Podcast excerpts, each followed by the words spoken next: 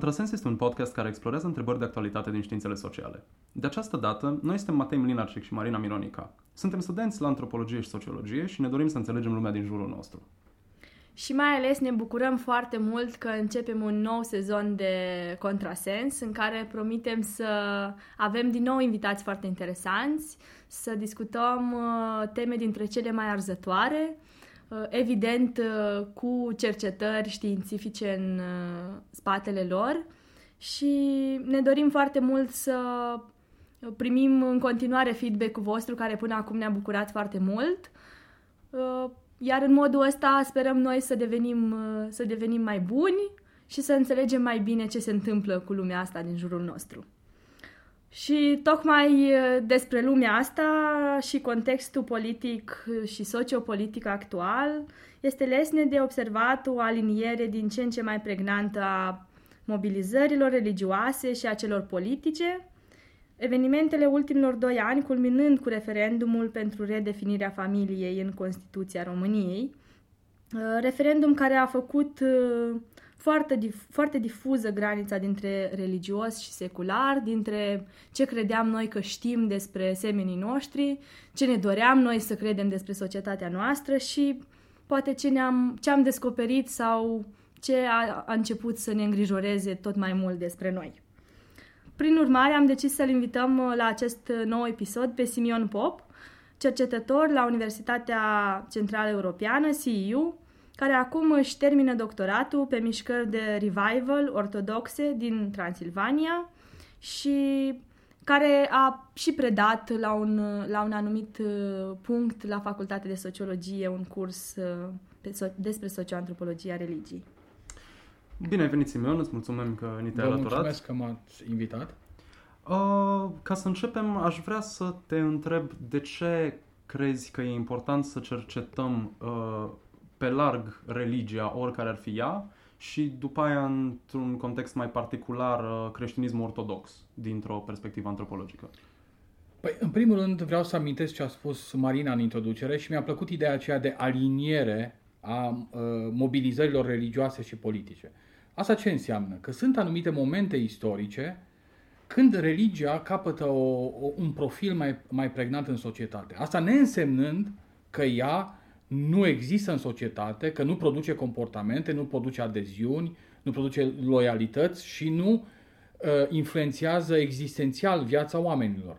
Dar la un moment dat intră în scenă într-un mod de cele mai multe ori, mai ales pentru societățile noastre uh, liberal-democrate, și pentru sensibilitățile noastre astfel formate, intră într-un mod disruptiv.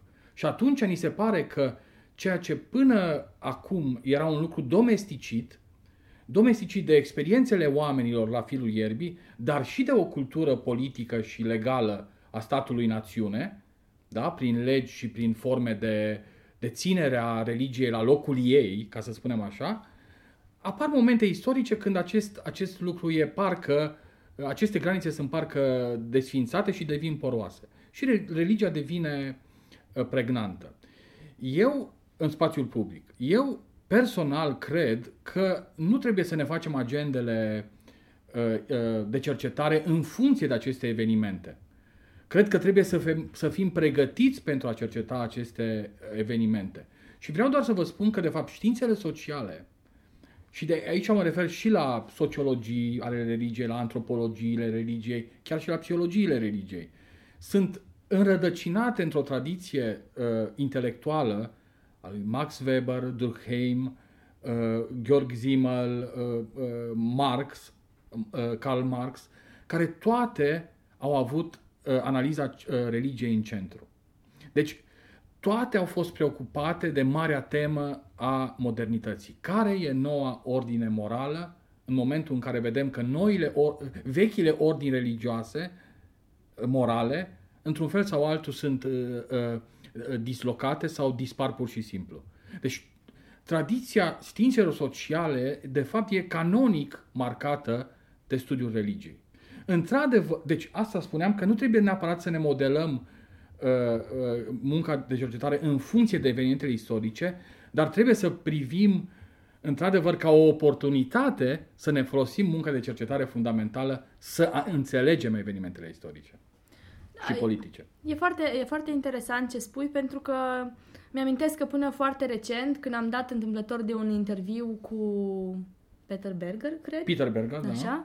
Da. Care, care zicea că, adică, nu știu, eu aveam senzația că mergem într-o direcție în care ne secularizăm tot mai mult. Acum nu discutăm despre dacă secularizarea e progresivă sau dacă merge undeva, ci aveam senzația că acum nu o să mai fim cum eram, nu știu, în epoca medievală sau cum eram acum 100 de ani, că mergem într-o direcție în care religia are tot mai, un rol tot mai, tot mai mic, tot mai puțin semnificativ.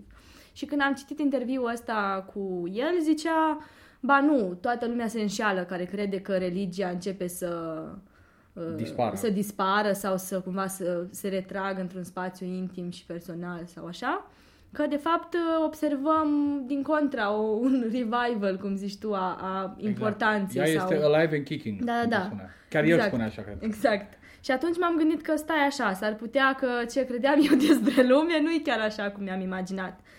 Foarte mulți sociologi și antropologi au înțeles, mai ales sociologii au fost prinși în această teorie a secularizării, care spunea simplu, în anii 50-60, mai multă modernizare, mai multă secularizare.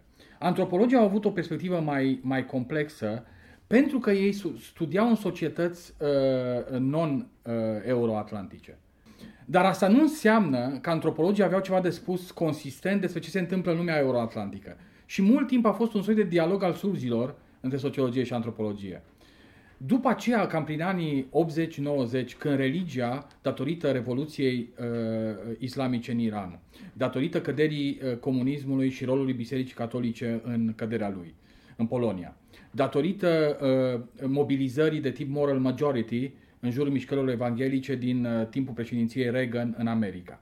Lumea și-a pus din nou problema faptului că, domnule, religiile mari, marile tradiții, religie universale, nu dispar, ci se revitalizează într-un fel foarte interesant și participă la viața publică. Și atunci au început să critique ceea ce numesc modelul eurocentric de a înțelege religia. Și și-au dat seama că, de fapt, în toată lumea la nivel uh, global, în sudul global, cum se spune, religia e mai activă ca niciodată. Și nu religii doar locale, să le spunem tribale, cu un cuvânt oribil dictu de, de uh, o vestigie a colonialismului și așa, ci uh, religii care s-au născut în, în uh, lumea euroatlantică. Adică, de exemplu, penticostalismul și mișcările carismatice. Păi, America Latină, Africa, Asia de Sud-Est au fost pe rând cuprinse de fenomene de revival și trezire spirituală, carismatică și penticostală. Repet, mișcări care s-au născut în zona Los Angelesului. Apropo, nu știu dacă știați, magma culturală în care a, a apărut uh, penticostalismul, adică uh, cultura, cultura negrilor din ghetourile marilor orașe americane, e aceeași magmă în care a apărut și bluesul și jazzul. Deci sunt niște fenomene culturale foarte interesante. Penticostalism, blues, jazz. Și toate fenomene care ne, ne-au, s-au globalizat într-un mod incredibil. Și ne ating într-un fel sau altul sufletele. Peter Berger avea dreptate să-și critique propriile lui teorii. Pentru că, de fapt, el își revi, re, da. revizuiește uh, și să spună că, de fapt, secularizarea e un concept care trebuie privit foarte critic și că, de fapt, religia nu că s-a a dispărut, ci s-a re, reconfigurat în noile, uh, noile configurații politice ale statului națiunii și ale noilor mișcări ale economiei globale. Da? Uh, noile piețe, capitalismul global, și da. de multe ori au mers mână în mână sau, uh, sau au apărut în mișcări de rezistență și de dizidență. E important să, să revenim și să ne întrebăm dacă ceea ce credeam noi acum câțiva ani mai este valabil. Lucru care, nu știu, se întâmplă, uh, aflăm din, uh, din cercetările tale, inclusiv în Am religiile astea extrem de considerate tradiționale, care se bazează pe niște lucruri altfel imaginate de către noi de neschimbat. Exact. Și, totuși... și care păreau domesticite. Și totuși se schimbă. Și totuși se schimbă. Exact. Și pot fi, pot avea o, o prezență disruptivă în spațiul, în spațiul public. România de 28 de ani trăiește în această febră a reformelor. Nu vreau să intru în, în detaliile acestor tipuri de reformă. Care a fost? Reformă economică radicală, reformă politică a clasei politice, cum se spunea, reformă juridică. Ceea ce e important este să înțelegem că toate aceste forme de reformă care aveau diversi actori, Uniunea Europeană, uh, uh, marile fluxuri de capital, noile înțelegeri ale constituționalismului și legalității. Nu mă refer acum stig la actor, mă refer doar că toate aceste reforme au vrut să pună într-un fel sau altul în discuție ordinea morală a societății românești. Adică, nu știți să nu sunteți capitaliști, înseamnă că nu sunteți niște buni homo economicus. Trebuie să vă transformați, trebuie să vă transformați ordinea morală. La fel cu politica. Aveți clasă politică coruptă, ea vă de fapt e oglinda națiunii. Trebuie voi să fiți mai democrați, trebuie voi să vă schimbați, trebuie să vă schimbați ordinea morală. La fel cu campania anticorupție, ju- hiperjuridificată, legalizată.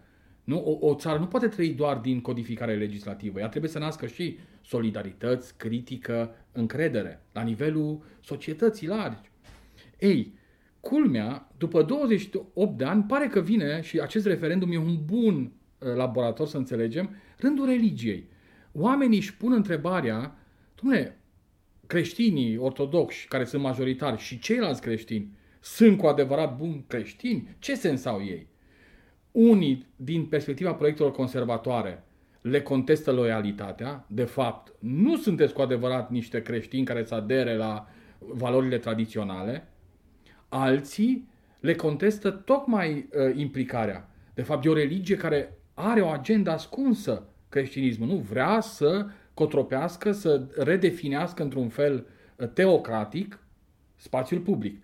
Cert e că re, uh, uh, creștinismul astăzi, ca să nu spun religia, că pare un termen abstract, creștinismul astăzi în România, ortodox și uh, altfel evanghelic în mod special în cazul referendumului, neoprotestant, uh, trece printr-un test. Și culmea că sunt diverse forme care acum în mod serios și în sânul Bisericii Ortodoxe prun problema, dumne, suntem cu adevărat buni creștini? Ce înseamnă să fii un bun creștin? Are un, uh, o dimensiune emancipatoare sau o dimensiune reacționară? E momentul să decidem. Această urgență de tip avem nevoie de o reformă a religiei în România vine într-un mod semnificativ și merită să, cercete, să cercetăm, și asta e o muncă, legată de celelalte uh, reforme de-a lungul timpului, care România a fost mereu o țară de periferie, să o recunoaștem. Și la marginea capitalului, la marginea experiențelor politice democratice, în, la graniță cu uh, țări uh, impetuoase din punct de vedere al politicii internaționale, Turcia, Rusia și uh, uh, uh, dinamici din Orientul Mijlociu. Și atunci noi am fost mereu o țară care, care am fost supus acestor tip de mobilizări și religia ori, în tot, tot timpul a fost mobilizată în România de la piața universității, în diferite... Vă amintiți? Acum cred că calitativ stăm într-o situație diferită. Pentru că pentru prima dată foarte mulți ortodoxi contestă uh, loialitatea altor ortodoxi. Și mulți evanghelici contestă loialitatea pe care oricum o contestau la firul ierbii, dar cu alte instrumente, a multor ortodoxi. În, uh, în tot fenomenul ăsta al uh, rechestionării ordinii morale în domeniul religios, s-a, în același timp s-a și mobilizat o, o, un fel de alianță între uh, multiple facțiuni, între multiple confesiuni, care până la urmă, între ele, nu sunt în niciun fel lipsite de conflicte, nu sunt lipsite exact. de diferențe ontologice exact. și așa mai departe. Uh, aș vrea să te întreb, care crezi, în primul rând, că a fost mecanismul prin care alianțele astea s-au și înfăptuit și în al doilea rând, dacă ai putea un pic pe scurt să ne cartografiezi care sunt actorii care au participat la, la mobilizările astea din ultimii doi ani. Da, bună întrebare. Că trebuie să lucrăm dincolo de aceste teorii destul de largi, trebuie să lucrăm cu, cu datele concrete pe care ne le oferă referendumul. În primul rând, aș preciza că alien, alianțele n-au funcționat până la capăt. Despre ce e vorba? Avem o inițiativă uh, cetățenească a unei organizații fără personalitate juridică numită Coaliția pentru Familie, inițiată ca proiect cu mulți ani înainte de configurarea ei ca, ca entitate pe, în spațiu public, cu prezența semnificativă a unor pastori evanghelici româno-americani și la care încet încet la această agendă au aderat organizații uh, creștine ortodoxe care funcționau în România și a căror agenda era publică de 10-20 de ani. În general era o agendă conservatoare și ultraconservatoare. Pentru ceea ce se numește, s-a numit mai târziu, acum de 2-3 ani, valori tradiționale. O să, o să să vorbim și despre asta.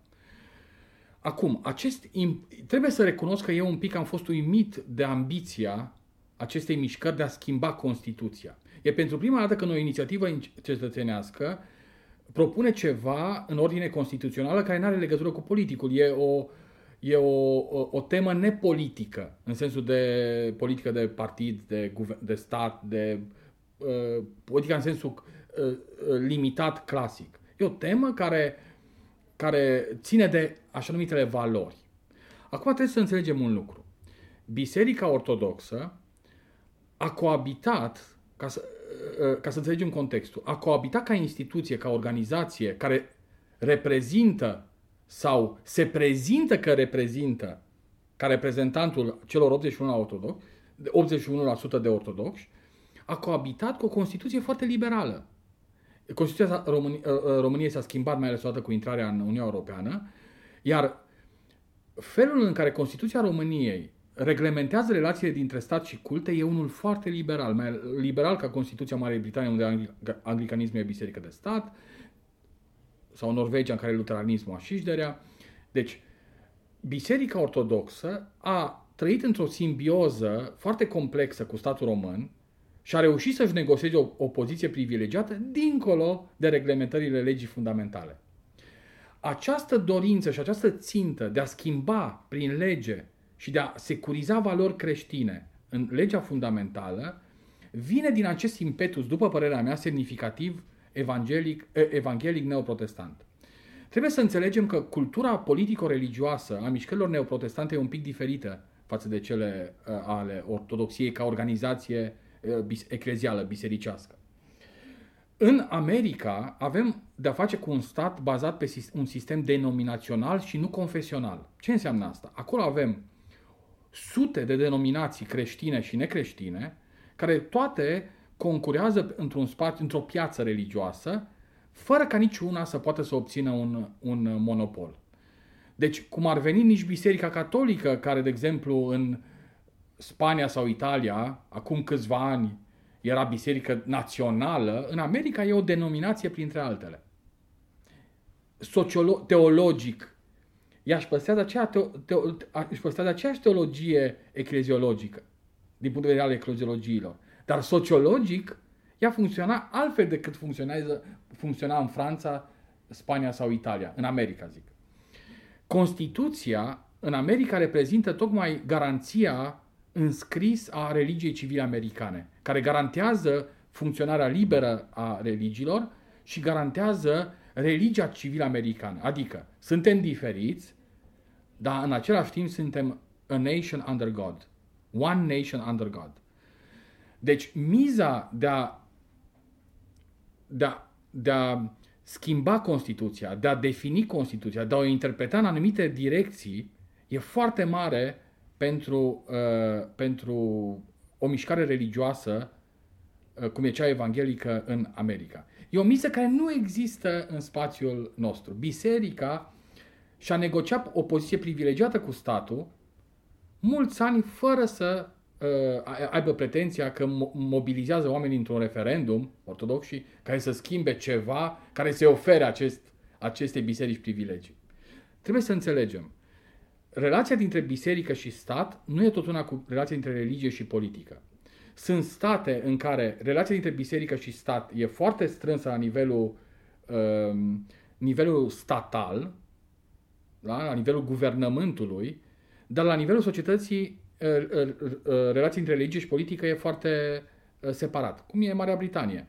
Nu? Anglicanismul e reprezentativ, e, definește statalitatea statului, da? prezența statului în societate, dar la nivelul politic, partidele sunt, nu sunt confesionale, nu sunt, motiv, nu sunt mobilizate de o anumită idee religioasă, chiar dacă sunt mobilizate de valori conservatoare. În schimb, sunt so- uh, societăți în care biserica și statul sunt separate, dar religia și politica coabitează la nivelul uh, societății. La nivel statal există separație, la nivelul uh, societății există coabitare. Acum, ne trebuie să nu facem greșeala să suprapunem Biserica Ortodoxă ca organizație dominată de clericul superior, de clerul superior, adică de episcopi, cu tradiția uh, uh, ortodoxă in extenso. Evident că ortodoxii nu pot funcționa fără preoți, fără clerici. Dar felul în care ei sunt organizați, cum își construiesc autoritatea, comunități, rețele, persoane carismatice, organizații, nu se suprapune peste organizația uh, numită BOR, Biserica Ortodoxă Română. În clipa aceasta, când avem această distinție, vom înțelege și de ce nu puteam cere, și sociologii și antropologii știau asta, bisericii ortodoxe să manipuleze, să mobilizeze și manipuleze în corpore întreaga societate ortodoxă din România. Pentru că trebuie să înțelegem, această societate e foarte diversă și din ce în ce mai reflexivă și mai critică. Eu, ca cercetător, am putut observa în ultimii 15 uh, ani, 10-15 ani, constituirea unui spațiu la firul ierbii foarte creativ social în sânul ortodoxilor. Ei și-au construit într-un, într-un fel de underground o mass media proprie, bloguri, YouTube-uri, reviste, în care dezbat problemele tradiției, dezbat practicile tradiției, dezbat credințe, dezbat comportamentul unor ierarhi și unor preoți. Deci, practic, chiar dacă e, e invizibil pentru, pentru mainstream-ul uh, liberalo-democrat al marelui spațiu public, care e dominat de uh, raționalitatea discursivă, acest spațiu complex al argumentării și criticii și reflexivității ortodoxe există. Și el încet, încet s-a diversificat și a propus alternative care n-au fost văzute și care s-au regăsit acum în, în, în, în preajma acestei imobilizări. Unde am văzut creștini care au rezistat acestei imobilizări din partea și nu doar laici, pentru că implicarea laicilor e din ce în ce mai mare în viața comunităților, ci e vorba de preoți. Dacă noi ne închipuim că această mobilizare se întâmplă doar la un click înseamnă că nu înțelegem cum funcționează o instituție atât de mare. Eu am participat în ziua referendumului într-o parohie de cartier într-un oraș transilvan, iar preotul acolo nu a pomenit absolut deloc despre vot și referendum, în schimb a atacat uh, foarte puternic mișcările neoprotestante și evanghelice. Pentru că în Ardeal există o bătălie surdă de mult timp la firul ierbii între ortodoxie și mișcările evanghelice. Și acum revin la ce spuneai tu. Trebuie să ne întrebăm cu adevărat aceste alianțe, până unde sunt posibile. Și doar un lucru vreau să mai spun ca să trecem la altă întrebare. Totuși, de ce aveam această impresie că mobilizarea a fost puternică? Ce s-a întâmplat de fapt? Ă, Coaliția pentru Familie a avut un discurs public extraordinar, foarte bine făcut, foarte bine articulat, prima dată l-a, împins în spațiu public prin uh, uh, acest vocabular juridic, foarte competent, părea foarte competent, foarte... ne-am dat seama că nici ăla nu e de fapt fără fisură și că de fapt e foarte sofistic pe, pe une, prin unele locuri. După aceea, în timpul campaniei efective, au, au introdus temele hardcore religioase și cea mai importantă dintre ea era aceasta. Trebuie să vă mărturisiți crezul. Acest referendum este măr- despre mărturisirea crezului creștin. Atenție, nu ortodox, nu evanghelic crezul creștin. Ce au reușit cei prin această mobilizare? Ce au reușit? Să creeze de facto un anume tip de ecumenism creștin. Zicând ce că ecumenism creștin? Ecumenismul, ecumenismul e această mișcare creștină care se constituie dincolo de confesionalizarea uh, uh, uh, ramurilor crești, creștinismului. Practic, cei de la, prin mobilizarea lor uh, făcută foarte profesionist, cei de la Coaliția pentru Familie au reușit să dea impresia și aici vine marea problemă, pentru ortodox și pentru Biserica Ortodoxă, că ei reprezintă întreaga suflare creștină din România. Biserica Ortodoxă care a ajutat la strângerea semnăturilor prin uh, preoți la nivelul, dar nu într-un mod uh, foarte uh, activ, dinamic, ci mai degrabă așa informal, casual, cum am spune. Da, de ce să nu facem și treaba asta? De ce să nu sprijinim? E totuși, bă, ok, fără să gândească până la capăt oficial implicarea în acest referendum. S-au trezit când mobilizarea aceasta a devenit hiper, uh, hiper uh, elaborată în timpul uh, campaniei electorale, să spunem așa, că această coaliție pentru familie a dobândit o reprezentativitate imensă. Pe, au zis, uh, zic când spun Biserica Ortodoxă, evident că acolo sunt oameni, dar acum folosesc o scurtătură, că Biserica Ortodoxă a gândit. Ea e o instituție. Uh, a zis, domnule, dar noi reprezentam creștinii, oricum suflarea creștină de 81%. Ce se întâmplă? Și au avut un moment de ezitare. Și atunci au zis, ne implicăm? Și au zis, trebuie să ne implicăm, că altfel pierdem la capitolul reprezentativitate. Deci ei trebuie să susțină această politică a reprezentativității și nu trebuie chiar acum să creeze facționalități în, în sânul ortodoxilor. Politica Bisericii Ortodoxe a fost politica numelor mari. Noi nu îi reprezentăm pe cei 20% care merg duminical la biserică, noi îi reprezentăm pe toți ortodoxii care au fost botezați și care latent sunt creștini. În clipa când această reprezentativitate a fost pusă la îndoială de uh, mobilizarea la referendum, ierarhii au clacat. Mi-amintesc de cercetarea ta um, uh, și textul pe care l-am citit despre felul în care oamenii angajează, nu știu, rugăciunea sau relația lor cu, nu știu, cu ființele supranaturale, supranaturale cu... sau, mă rog, sfinte, efectiv.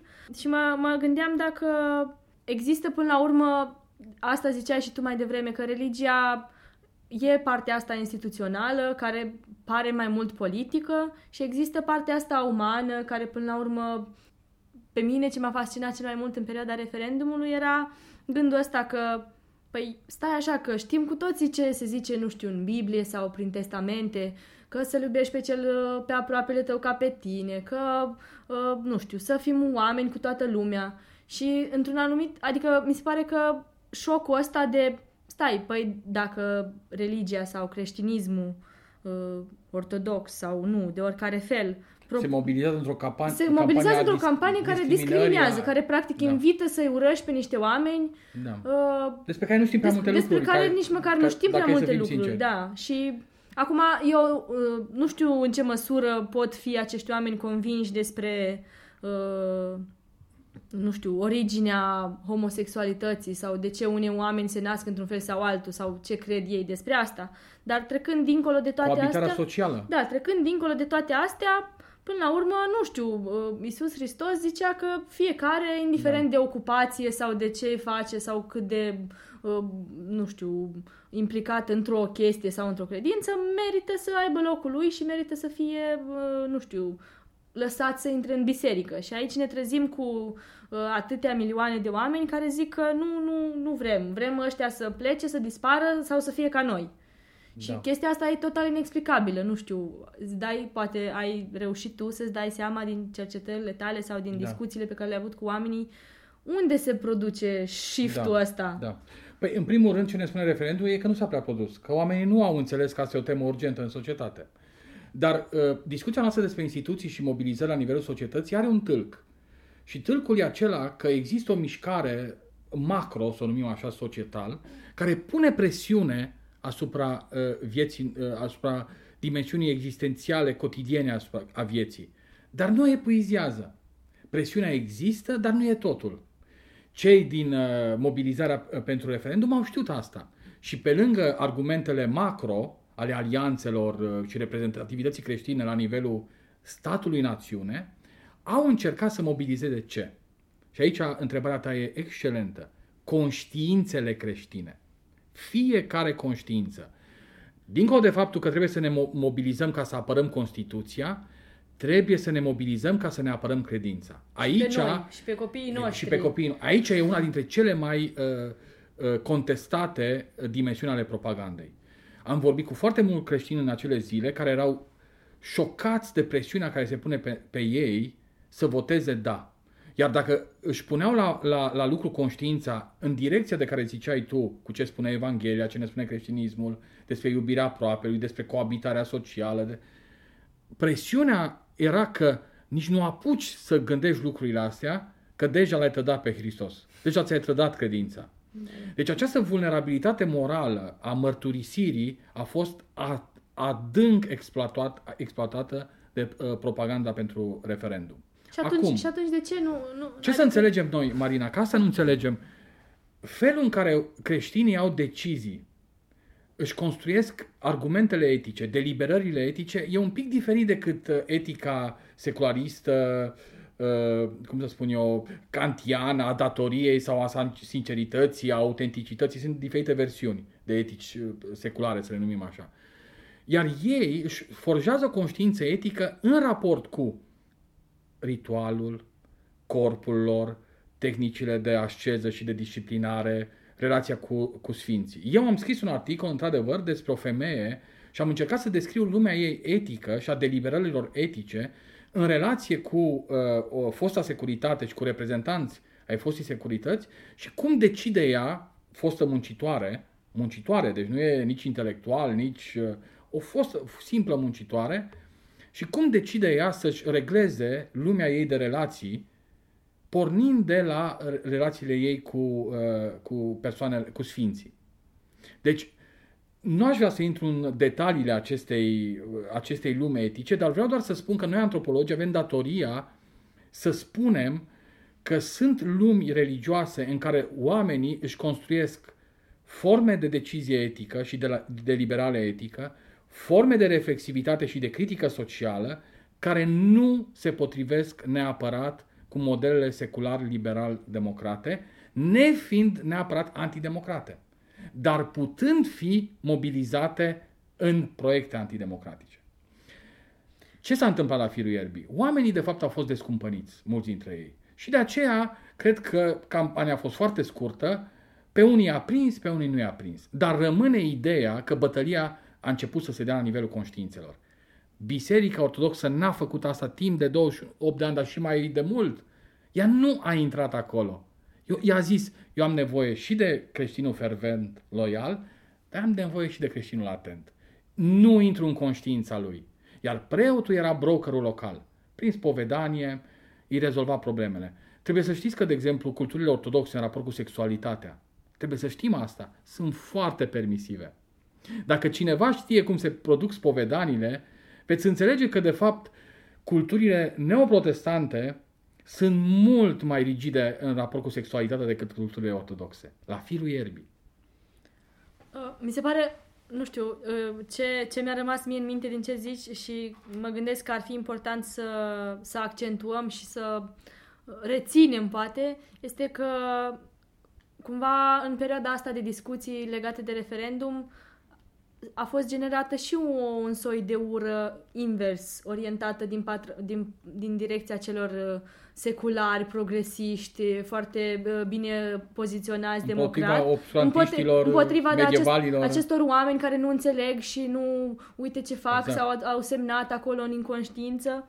Și mă gândesc că e important uh, să, să extragem exact. din ce ziceai tu acum că de fapt este un pic mai mult de atât și că oamenii ăștia nu sunt lipsiți de dubiu, de conștiință, reflexivitate, da. etică, exact. Pentru că, na, până la urmă, pro- cu toții, nu știu, am avut momente sau uh, inclusiv oamenii ăștia uh, care au semnat, uh, am, am văzut diverse reprezentări ale lor, inclusiv în spectacole, uh, unde, se, unde se arăta clar că au, s-au întrebat dacă merită să semneze exact. și cum exact. ziceai tu, au, aici au intervenit în joc fie niște presiuni sociale, fie niște presiuni exact. din astea uh, de uh, Ei n-au semnat cu conștiință. Da, n-au semnat cu Au semnat cu mâna. Au semnat uh, cumva prin asociere, să zicem exact. așa. din diferite motive. Da. Exact. Plus că mai important aici uh, văd eu este influența acestor organizații și influența acestor exact. oameni exact. care ei de fapt au o miză mai mult decât să, nu știu, să salveze familia tradițională exact. sau să Au aducă liniștea în, în, în familie. În zona uh, proiectelor politice, în zona proiectelor conservatoare care trebuie articulate public. Deci, evident că eu i-am numit antropo- antreprenori sociali.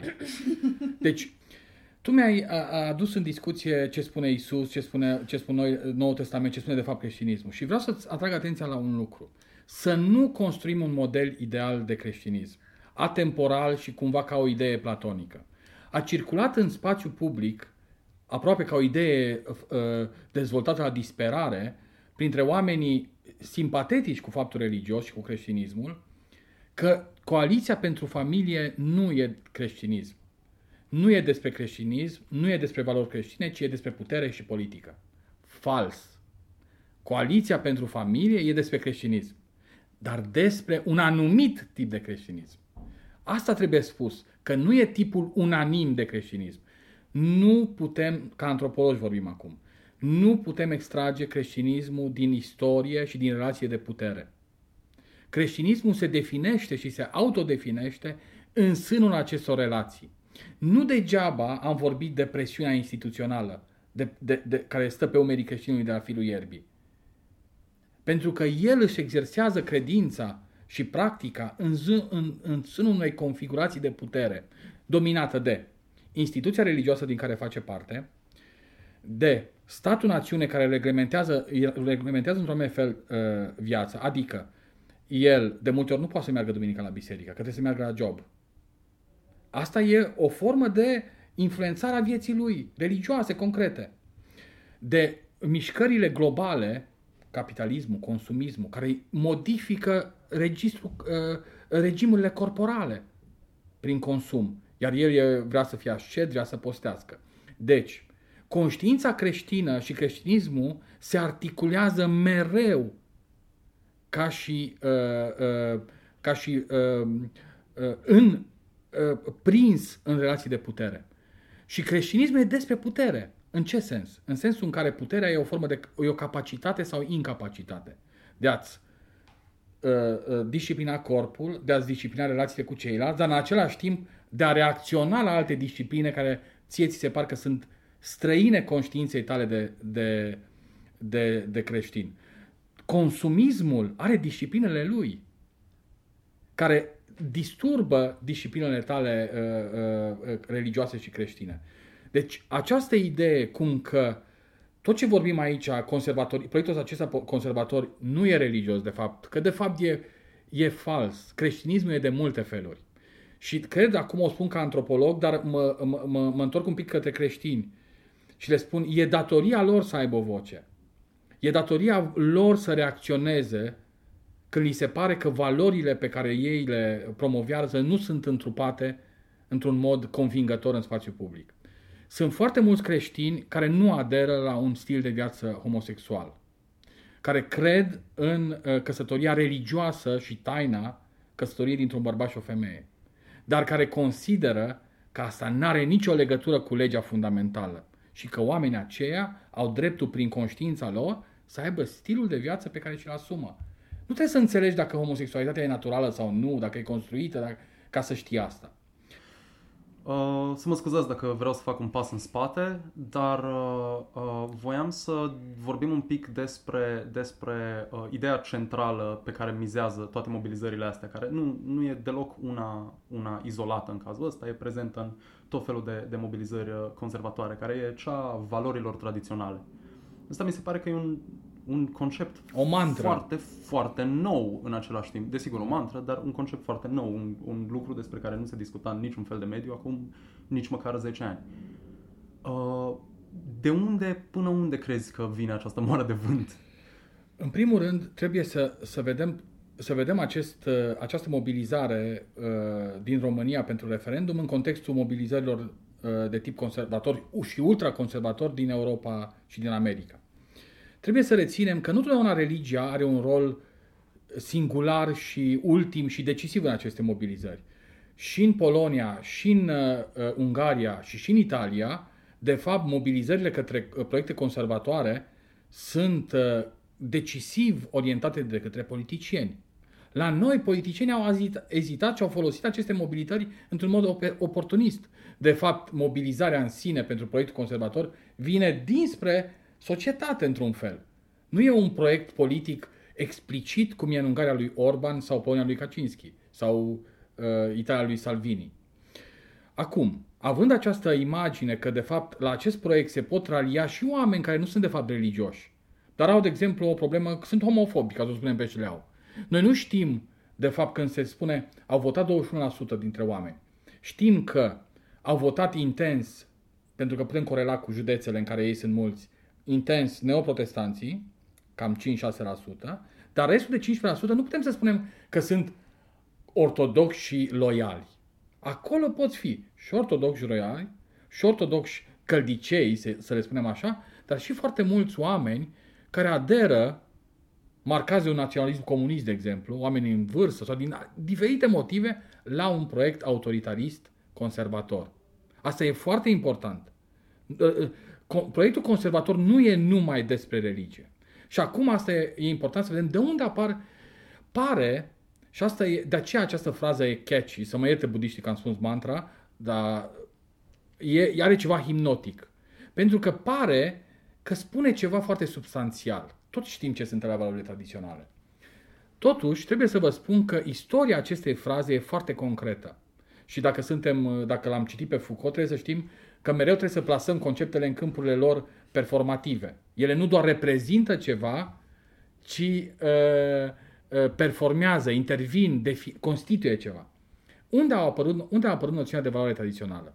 În niște documente propuse de Biserica Ortodoxă Rusă, patronată, uh, condusă de uh, Patriarhul Kiril, în care biserica încerca să operaționalizeze juridic noțiunea de valori, de valori tradiționale împotriva ceea ce ei numeau ideologizarea drepturilor omului, către folosirea în politici identitare de către dreptul, a drepturilor omilor de către mișcările gay, same-sex marriage, avort, uh, anticoncepționale și în general toate care promovează după biserică un stil de viață hedonist, promiscu, în clară legătură cu, cu sexualitatea și cu ideologia de gen. Acum vorbim despre ide- ideologie de gen, foarte intens. Deci ce înseamnă? Că noțiunea de valoare, valoare, tradițio- valori nu înseamnă, nu conține neapărat ceva concret. Purtăm opinci, purtăm i, purtăm un anumit tip de îmbrăcăminte, ne comportăm...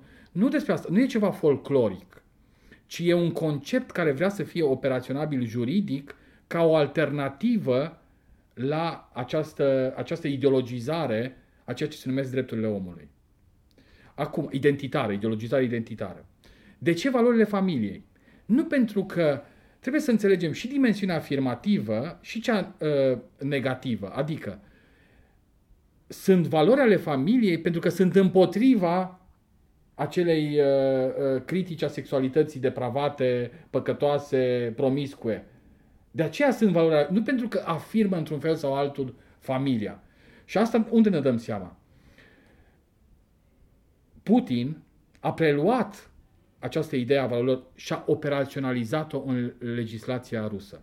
Deci de-aia vă spun că astea nu sunt niște concepte emice care apar din, din uh, străfundurile societății sunt niște concepte construite politic și operaționalizate legal și politic. Numai că ce vedem în legile lui Putin în Rusia? Că, practic, prin acele legi, în ceea ce privește familia, femeia și copilul sunt defavorizați. De exemplu, în lege uh, legate de violența domestică. Deci, despre ce valori ale familiei vorbim? E clar că această termen de, termen de valori ale familiei apare ca să contracareze ceea ce ei numesc sexualitate în afara familiei, care de cele mai multe ori e păcătoasă și uh, depravată. Acum, Chiril a spus clar, valorile tradiționale nu sunt neapărat ortodoxe. În toate marile tradiții vom găsi valori tradiționale. Și uite așa, conservatorii americani au preluat această temă și au incorporat-o. Ne gândeam noi acum 10 ani că vom avea această alianță între conservatori americani și Biserica Rusă în jurul valorilor tradiționale? Tradi- tradiția e un cuvânt, e ceva horibile dictu pentru un protestant, uh, neoprotestant. Vrem să scăpăm de tradiție. Tradiția e groaznică. Și totuși, Kiril a fost destul de abil și laboratorul lui intelectual să construiască un concept care a fost foarte atractiv pentru neoconservatori și pentru mișcările evanghelice americane. Acum, ăsta a fost operaționalizat și în România. Repet, nu e un concept cum pare că e după nume, care se naște din străfundurile societății, la filul ierbii. E un concept creat în niște laboratoare politice, intelectuale și legale foarte precise. Și anume să contracale, contracaleze printr-un cadru uh, alternativ această ideologizare, cum, spune, cum spun ei, a drepturilor omului. Uh, mă întreb în ce, în ce uh, dimensiune uh, conceptul ăsta al familiei a fost valorificat în, în România, în acest val de radicalizare conservatoare. Și aici vin, nu știu, vin cu o presupunere de-a mea legată de faptul, inclusiv de ce vorbeam și mai devreme, adică chestia asta care este considerată tipică est-europeană sau estică, în care uh, relațiile de familie sunt mai importante decât relațiile astea extinse sau relația cu statul. După care vine al doilea element la care mă gândesc uh, problema României cu uh, migrația și cu familiile care au suferit din urma la diverse forme de uh, contexte economice Adică, cumva, discursul public, inclusiv cel pe care, nu știu, progresiștii, să zicem așa, îl consideră relevant și valabil, pune foarte mult accent pe faptul că familia a avut de suferit și că este lucrul ăla care, la care ar trebui să, să atragem atenție. Pentru că, na, toată lumea încearcă să joace într-un fel sau altul pe, pe cei mai prețios pentru, pentru majoritate. Și spunând astea, mă întreb dacă decizia, să zicem, a coaliții pentru familie sau a celor care au gândit acest plan de uh, bătaie, de radicalizare conservatoare și uh, aducerea în discuția referendumului și a schimbării Constituției tocmai pentru familie, nu a fost cumva un joc din ăsta de marketing uh, în care le, le, nu știu, le oferi uh, oamenilor ce, cumva o promisiune a securizării a ceea ce e mai important pentru ei pentru că poate alte valori sau alte chestii folosite tipic în lupta asta uh, conservatoare nu ar fi prins în România. Cum, cum vezi tu chestia asta și ce, nu știu ce... Foarte, foarte bună întrebarea și mă bucur că ai pus-o pentru că, într-adevăr, valorile tradiționale încearcă să contracareze, pe lângă ce vorbeam eu de sexualitatea depravată din uh, afara familiei și uh, uh, exuberanța identitară, ceva mai, mai, mai precis, individualismul. Uh, mulți uh, din proiectele uh, conservatoare văd în această exacerbare a drepturilor omului și a politicilor identitare o formă de individualism și exacerbarea individualismului și uh, eticilor autenticității care sunt mereu legate de interesele sinelui. Pe când familia cere sacrificiu. Sunt nenumărate texte în tradițiile religioase creștine în care se vorbește despre asceză și căsătorie. Deci familia e un, uh, e un spațiu în care e o colectivitate, o primă formă de în care trebuie să te să renunți la sine. Pe de altă parte, cum spuneai tu, și eu cred, ca tine, că există o dimensiune de marketing în, în alegerea temei, care de fapt e dublă. E și căsătoria și și familia. Acum, după părerea mea, această temă de marketing a fost cu două tăișuri, pentru că eu, de exemplu, ca și cetățean, nu ca și cercetător, am refuzat acest referendum pentru că mi, se, mi s-a părut că nu are valoare cetățenească. Mi s-a părut că el e despre securizarea drepturilor religioase a, unor, a unei părți din populației României, cel puțin ca deziderat, care nu are legătură cu întreaga uh, populație a României. Și pentru mine problema familiei e importantă. În ce sens? Avem mortalitate infantilă. Avem sarcini la adolescente, uh, una dintre cele mai mari statisticile europene, Cea suntem pe primele mare. locuri. Avem după aceea violență domestică endemică în familiile românești. Păi nu avem probleme? Dacă acest referendum era despre următoarea idee. Să punem în Constituție ca bugetul statului să aloce familiei 4% din buget, nu uh, bugetul armatei, ci politicilor de dezvoltare a familiei. Evident că aici poate intra ce, uh, discuția ideologică, ce fel de familie. Dar care, această... care altfel a ajuns să fie purtată în Exact, dar într-un mod, uh, într-un mod ofensiv și ideologic. Această discuție trebuie să o avem. Că, că trebuie să ne asumăm că sunt anumite uh, uh, subiecte sensibile într-o societate. Foarte bine. Haideți să ne certăm pentru asta. Haideți să polemizăm. Haideți să intrăm în contradicție. Și să aflăm cum putem să-i ajutăm pe copiii care rămân cu bunicii acasă datorită migrației. Cum putem să le ajutăm pe adolescente cum putem să, să oprim violența domestică, cum putem să construim pentru mame o... Degeaba moralizăm religios mamele că trebuie să aibă 5, 10, 100 de copii, cum a zis mitropolitul Clujului, unul pentru, unul pentru uh, mamă, unul pentru tată și unul pentru țară și biserică. Adică e un discurs hilar. Dacă, dacă vrei să ai demografie, pentru că problema democratică e importantă și în termeni economici și uh, politici în România.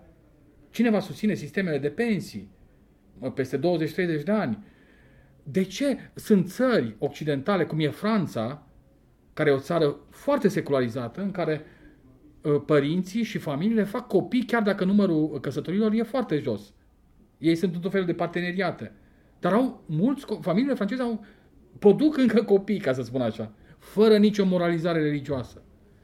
Păi care... Mai degrabă cu niște încurajări ale politicilor exact, sociale exact, și economice. Exact. De ce să nu discutăm această încurajare? Despre care la exact. noi s-a preferat să nu exact, se vorbească, exact. ci să... Hai să ne gândim la rolul femeilor. Și ce vorbim, când vorbim de gender equality sau egalitate de gen, ce înseamnă asta? Eu am o fată, are 15 ani.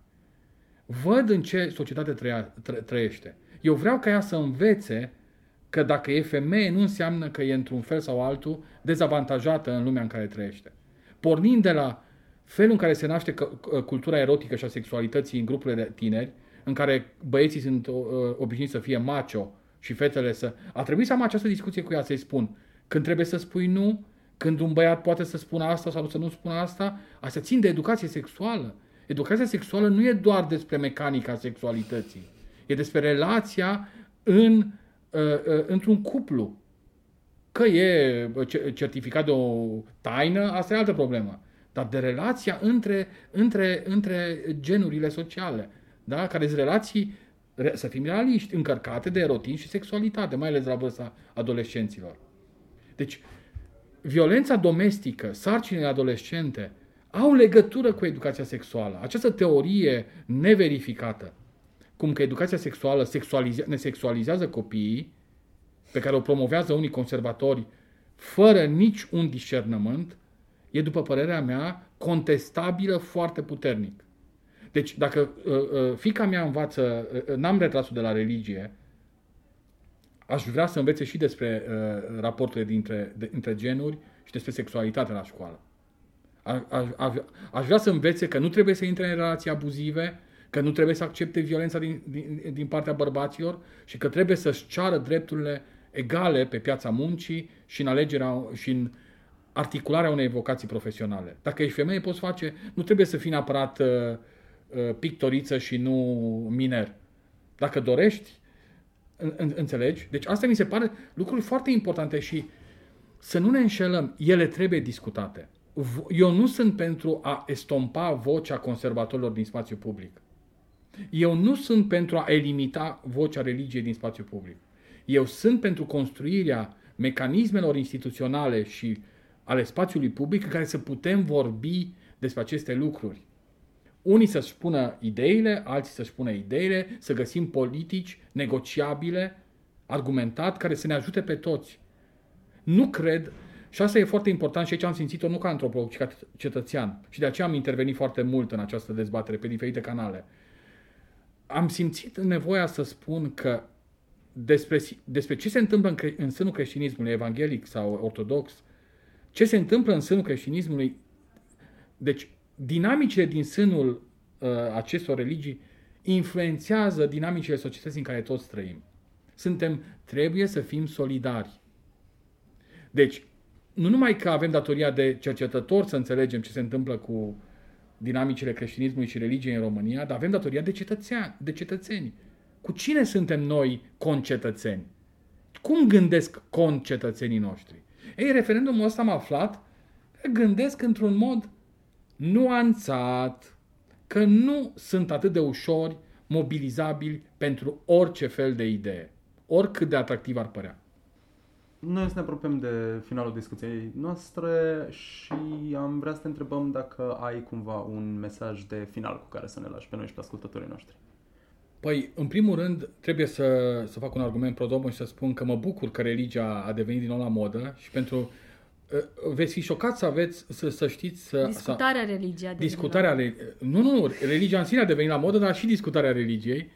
Dar trebuie să vă spun că noi nu avem uh, departamente uh, academice foarte... Deci, știința academică a religiei nu e foarte dezvoltată în România.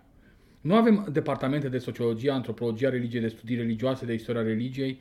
În România, viața academică s-a cramponat într-un tic-tac total neeficient între un tip de teologie hegemonică, care nu înțelege ce înseamnă studiul științific al religiei, și un tip de uh, secularism iluminist care înțelege că de ce trebuie să studiem ceva ce oricum va dispărea sau e oricum atât de ușor manipulabil și articulabil doar ideologic încât să, să merite cu adevărat uh, o, o analiză. Și atunci, practic, suntem în fața unor astfel de evenimente total descoperiți. Nu am construit în 28 de ani o tradiție intelectuală de studiul științific al religiei.